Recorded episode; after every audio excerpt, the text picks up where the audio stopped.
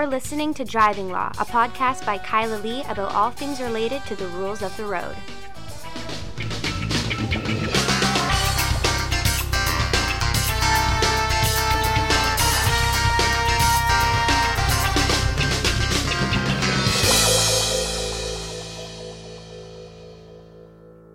Hello, and welcome to another episode of Driving Law. I am Kyla Lee at Acumen Law, and with me, my co-host, Paul Doroshenko. Glad to be with you, Kyla. Yeah, I have a bone to pick with you about last week's podcast, Paul. Oh? What's that?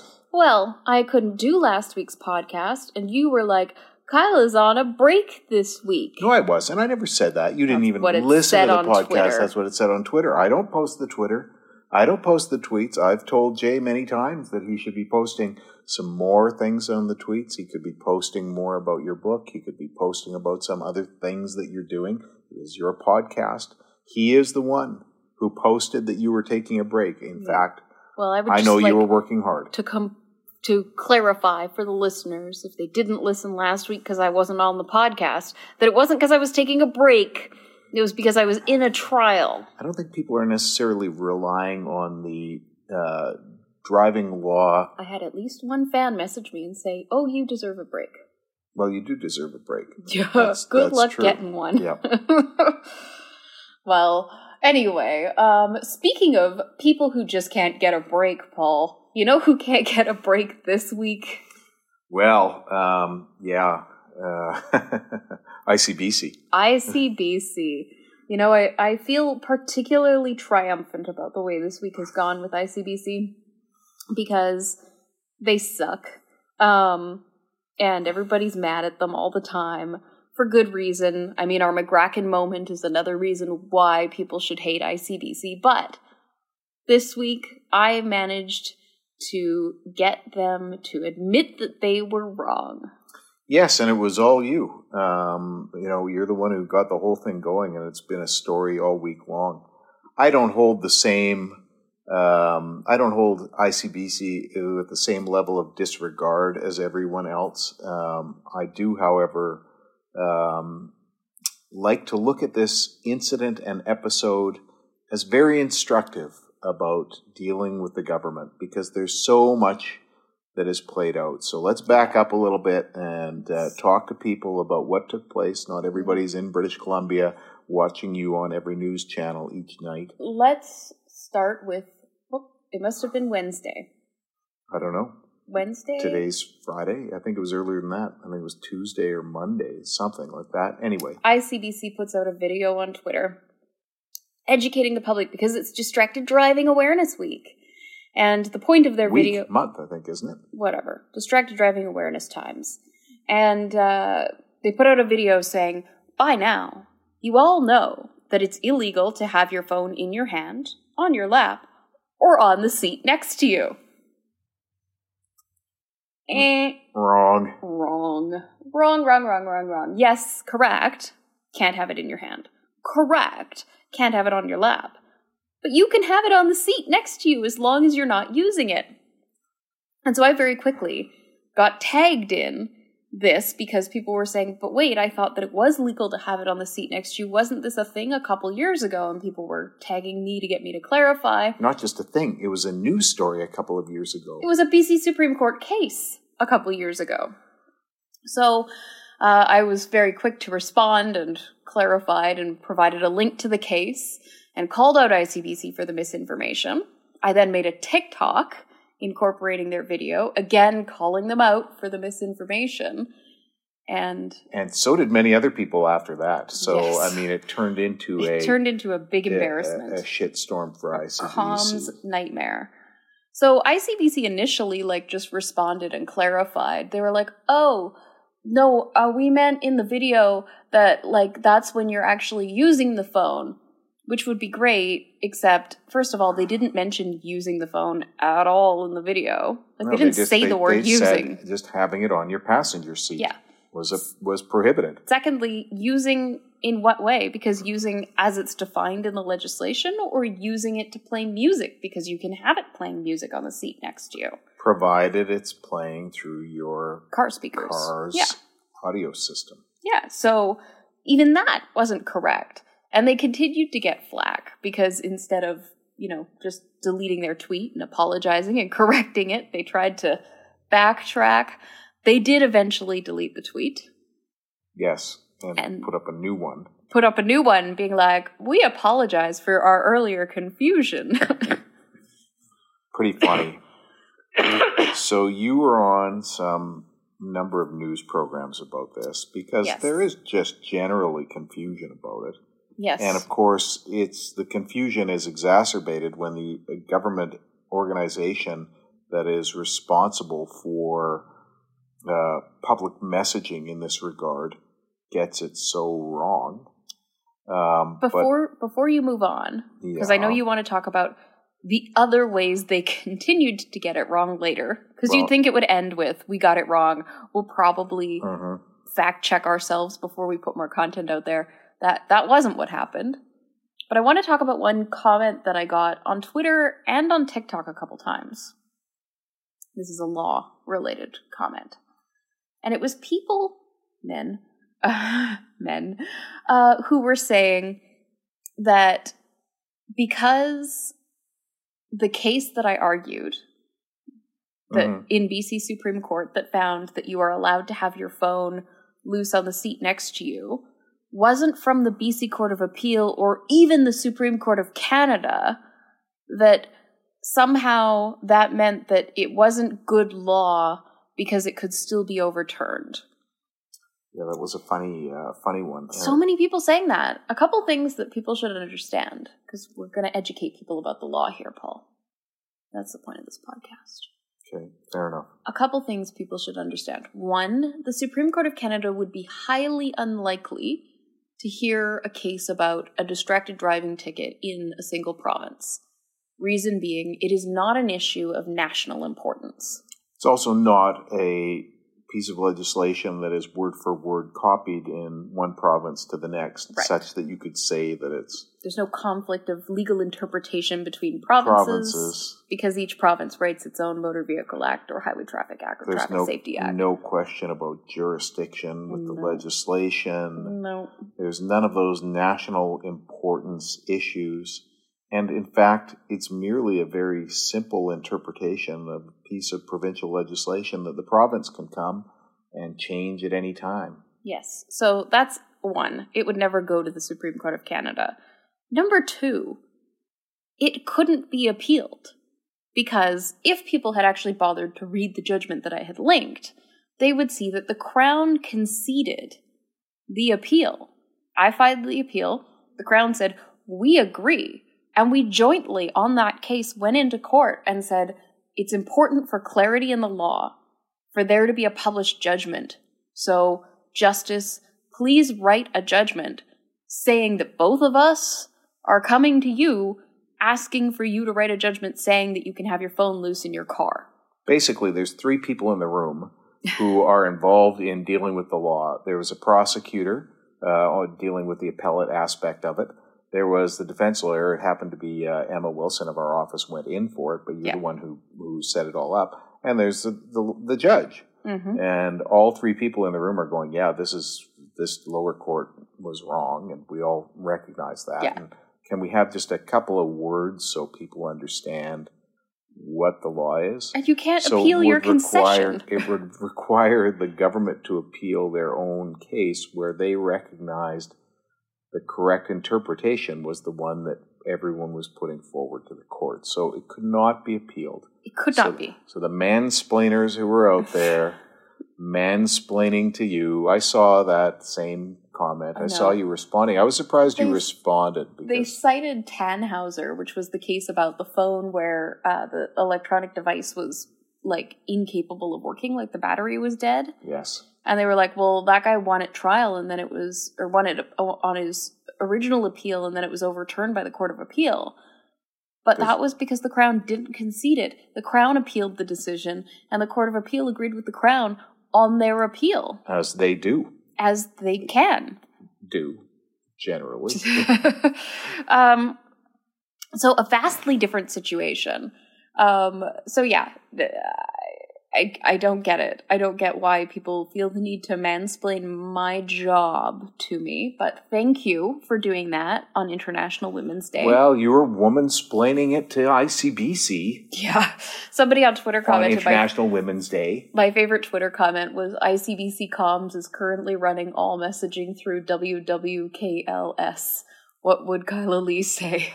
Well, it's a funny thing that... you know, this was a decision that was in the news, and yet they didn't incorporate it at any point in their internal instructions to each other, right? Like, somebody who is, what's the process that gets to this?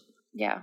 You know, somebody at ICBC says, well, we've got to come up with some messaging about that. And you think that there's some institutional knowledge where they would say, well, remember, you know, this part was interpreted this way by the court. It's kind of clear, actually. This is what we should say. But the institutional knowledge doesn't pass down. There's some denialism maybe when they have a different view of it, or they started off with a different view of it. But fascinating when you think of the implications of the organization that handles this when it comes to relying on their interpretation of the law or their explanation of the law. Now, in this case, you wouldn't get in trouble if you had your phone on your seat, despite the fact that they said you would. But if they tell you something that some act or behavior is not an offense, and you rely on their statements for that purpose, say, for example, thinking to yourself that, oh, I'm at a railway crossing and stopped. If I put my car in park, then I can use my phone. Then you may have a defense of an officially induced error. Yep. And it's not that far-fetched, because despite having really just majorly fucked up their explanation of the law on Tuesday, by Thursday, ICBC was on the Mike Smith Show, and I encourage you to go check out the podcast, because Mike Smith does a really good job of, like, questioning this guy to try and get him to say the law correctly. This ICBC's representative goes on the Mike Smith Show and says, if you put your car in park at a red light or at a train crossing or in a drive-through, you can't get a distracted driving ticket. As long as that car is in park, you can use your phone. Well, you could see he wasn't quite comfortable saying it as comfortably as you just did. But that's what he said. But that is what he said, and it was wrong. It's so wrong. And Mike Smith texted me to ask about it, because I was on his show on Wednesday, I think, or Tuesday. I'm not sure. And I said, no, of course not. Otherwise, everybody would be doing it, and the police would be never issuing these tickets, which they do at every intersections all over the place, and times when, you know, traffic's backed up for construction or what have you, or trains. So or this was fake construction. This zones. Was yeah. So COVID test lineups. Yes, we've seen all of those things, but this was something that was a absolutely wrong statement of the law by somebody from ICBC. On the radio. And interestingly, Mike gave him a lot of outs. Yeah. And there was a lot of, like, off-ramps for this person from ICBC to say, look, the reason that this is prohibited at this circumstance is because it is, we're trying to separate people from using their phones, period. So that you don't even think about using your phone when you're behind the wheel if you're engaged in the act of driving. Yeah. And I'm sure a lot of police officers heard that radio interview and were probably slapping their heads, going, groaning in their police cars. Oh my gosh, here we are. Now ICBC is now providing everybody with a defense. And people who heard that on the radio and don't listen to the podcast, if they go and do that, all they have to say is, look, I heard it on Mike Smith. There was this fellow from ICBC on. He said, you know, if I'm in a lineup at a set of lights, so long as I put my car in park, I could sit and text all my friends and record some TikToks. Just to be very clear, too, this is not a gray area in the law, like a lot of things with distracted driving, like whether a smartwatch might violate the provisions. This is not gray. A woman argued this. She took her case to the BC Supreme Court. She was in a left turn lane by Tilikum Mall on Vancouver Island. Her Starbucks app was open and she didn't want to waste data, so she put her car in park so that she could pick up her phone and close the Starbucks app, and she got a ticket. And she said, my car was in park. I was parked. And the court's like, no. And she lost at trial and she lost her appeal. The law is abundantly clear. Lawfully parked. Vehicle, off the roadway. Off the roadway. I mean, at a parking spot, like, you know. Out of the travel portion of the roadway. Out of the travel portion of the roadway. Lawfully parked and off the travel portion of the roadway. Put your vehicle in park, then you can use your phone. All you want. Heart's content. Meanwhile, while all of this is on the news, I was driving home the other day and I look over and there's a Nissan Pathfinder beside me, and I see, I glance over and I see the glowing screen, and I think for myself for a second, oh goodness, this person's texting right beside me. We're just starting to pull away, and then I realize it's the passenger. And I thought, here I am making these assumptions. It's, I shouldn't have done that. They're being very responsible. Then I look and I realize, oh, both of them are.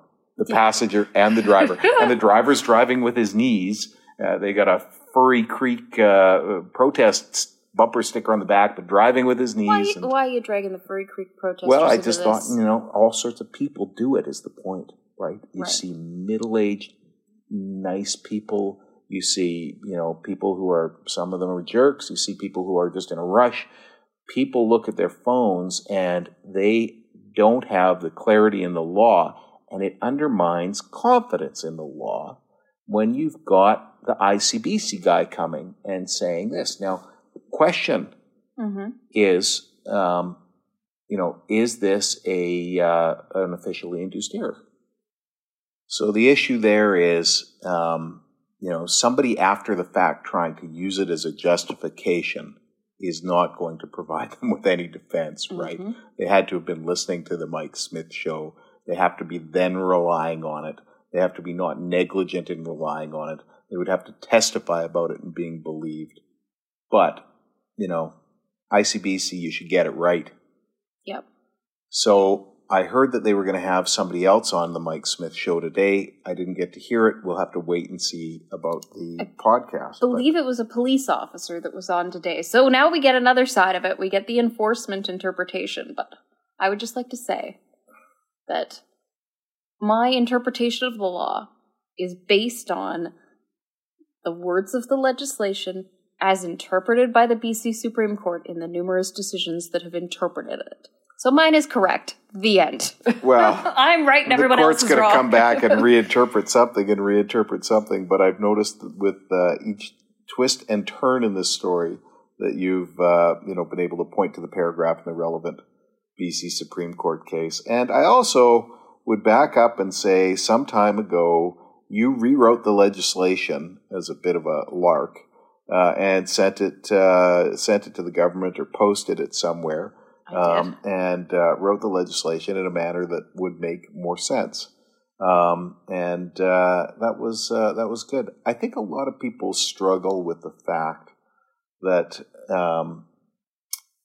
the punishment is the same if you're driving along and making a TikTok as if you pick up your phone to glance at it at an intersection. Yeah, or a railway crossing. I noticed the other thing that the ICBC fellow got wrong as well was he suggested that you could just be relying on the speaker on your phone for many of the things. No, you're not supposed to be using the speaker on your phone. Many people do it. I don't have it integrated into some of my vehicles. Technically and I have relied on the speaker on my phone to send text messages in the past. Just, asking Siri. Technically illegal. You can't actually, under the law, as expressly articulated in the law, you are not allowed to use your phone to send a text message or an email, and it doesn't distinguish between a dictated text message or a typed text message. So you cannot dictate a text message through Siri or any other type of Google or whatever. Well, then I've broken the law, but nobody will ever know whether or not I did it in BC. I did. Multiple times last week. There you go. Well, look, the fellow from I don't know that I did, but the fellow from ICBC was suggesting that you could do all of that basically with the phone sitting on your passenger seat, provided it was face down. And not through your car. And no, that's, again, not correct. All right, moving on. Very interesting situation coming out of Chilliwack. So there's a police officer. You and I know his name from IRPs that he's issued. He is currently on leave, administrative, not working leave, because he's awaiting a trial date because he shot a suspect and charges were approved against him, as this was not a lawful shooting, according to the Crown. And on Christmas Day, he was in the drive-thru of McDonald's and apparently ended up in an altercation, which allegedly resulted in him smashing into the rear of a vehicle. If you Google, there's a Chilliwack Progress story. The headline is, Chilliwack RCMP officer awaiting trial for shooting a suspect now faces impaired driving charge. I know that's inaccurate. It's not a charge, but yeah, so the suggestion is, or the way that it's described there, is that a couple are behind him in a drive-thru or something like that, and the officer ahead of him. Yeah, and he smashes the rear. No, of their car. I think they're behind him in the drive-thru, and he appears to have fallen asleep or something, or he's not paying attention. They beep, and then they end up going around him. And then it sounds like he either pursues them or ends up behind them. Road rages them. And, don't quote me on these facts, but that's, road rageism. And then follows too closely, and that there's maybe giving the finger, which is something that you're entitled to do in Canadian law. Every red-blooded Canadian has a God-given right. Pursuant to a decision from the courts in Quebec this week, you are entitled to give people the finger. Can't see me, but I'm waving my middle fingers around. I'm not. I just never do it. It's not something I ever do. I never give somebody the finger. But in any event, there was some finger gestures, and then apparently he chased them or ended up behind them or something. Yeah. And smashed into them, and the police attended. Bad damage. Really bad damage. And he was issued an IRP. And there's lots of concerns about it. So it's not a criminal charge. He's not facing a charge. The news story that's been repeated, picked up and repeated across the province, is inaccurate, because it says that he's got a charge. He doesn't. Okay, by the sounds of it, he just got IRP. A 90-day immediate roadside prohibition, and then that's the end of it. But this is the controversy, is that he hasn't been charged. Well, yes, and it's controversial for a lot of reasons when you stop and think about it. Yeah. And the history of the IRP scheme, and the fact that he's a police officer. Even though he's on leave, he is nevertheless a police officer, so he should be held to a higher standard, especially in his conduct with other road users. And the immediate roadside prohibition scheme was presented to the court when they argued the constitutional validity of it. The lawyers for the government stood there and said this will not be used in two circumstances. Number one, where a person has a history of drinking and driving. Not here. Number two, where there's an accident. Mm-hmm. And none of the forms are designed for an accident. Determining the time of driving is important in drinking driving cases. It's not set up in the IRP scheme to do a forensic analysis to determine the time of driving afterward. Although you did have civilian witnesses here, victims. All of the stuff was potentially here.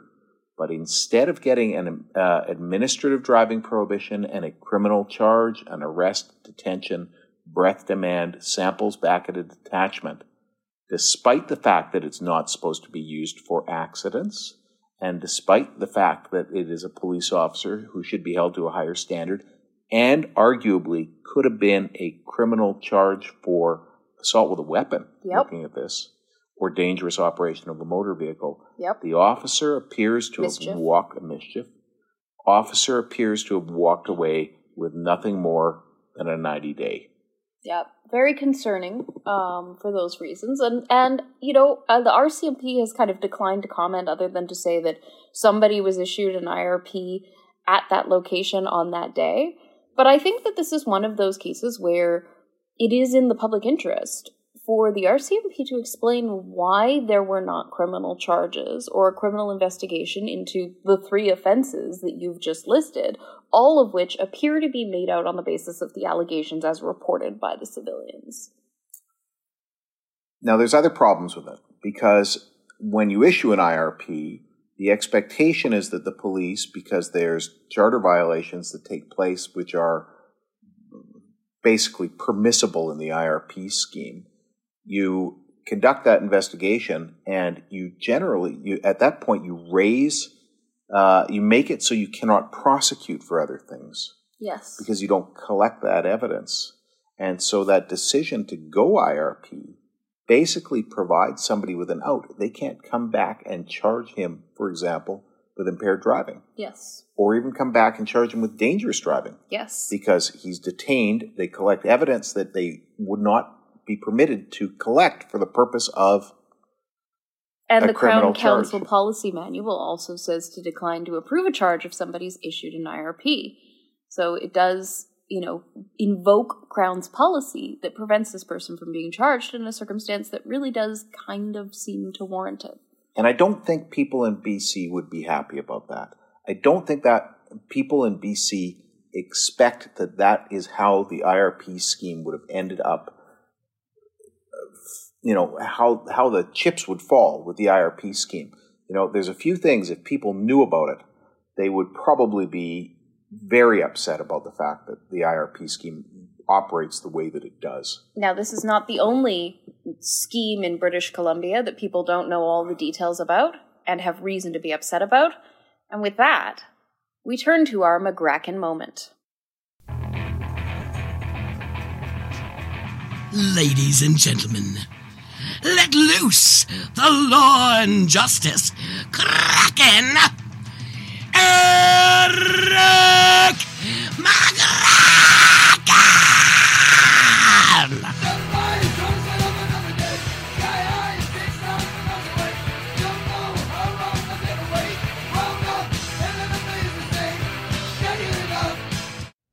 Welcome to this week's McCracken Moment. Today, I want to talk about accelerated depreciation. I'm taking a lot of calls of people who are crash victims, and they're learning bad news. I get to be the bad guy and break it to them. But in the shift to no-fault insurance, one thing that was stripped was the right to sue for accelerated depreciation. Now, if you don't know what that is, when somebody smashes into your vehicle and it gets repaired, there's going to be a stigma on the vehicle. If you try to resell it, you have to declare if the vehicle had a previous crash with over $2,000 damage. And when you declare that, a lot of people aren't going to want to buy your used vehicle. Or if they do, they're going to haggle you. They're going to offer you a lot less, and you're going to have a much tougher time to sell the vehicle. That's simply market forces at worst. The law called that accelerated depreciation, and you used to be able to sue the at-fault driver for its economic value. I've handled a lot of these cases over the years, but surprise, surprise, when the government passed the no-fault law, they snuck in a section that didn't only take away your right to sue for injuries, and that's the news most people got, but they also took away your right to sue for accelerated vehicle depreciation. A lot of crash victims are learning this the hard way. I'm breaking this news to a lot of people who contact me wanting to know if they could sue for this. You can't. The follow-up question is, what can you do about it? Well, contact your MLA, ask them why they passed a law that took your rights away to fatten ICBC's bottom line. If you don't make noise, things aren't going to change, but that's the status quo. Yeah, I mean, that whole accelerated depreciation thing is really frustrating.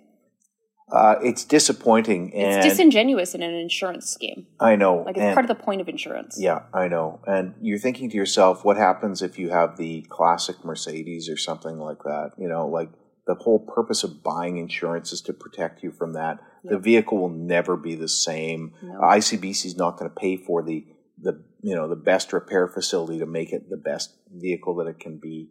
You know, it's kind of like the socialist version where you accept the mediocre or the crappy rather than aspiring to the person having, you know, the best that you can accomplish. It's the we all end up with porridge, basically. Let's end the podcast on a lighter note, Paul. Sure. And that's the ridiculous driver of the week. The reviews are in. This book has been a lifesaver. If you haven't bought a copy yet, I can't recommend it enough. Thanks to the pinpoint method, I feel like I now have concrete strategies I can employ for difficult situations. Published by LexisNexis, Cross-Examination: the Pinpoint Method is an essential addition to your bookshelf. Order now. This guy is funny. Well, I sent you two or three, but I mean, I think this is a winner. This is the winner. Because it's BC. It is a man from Burnaby who has pleaded guilty to an indecent act.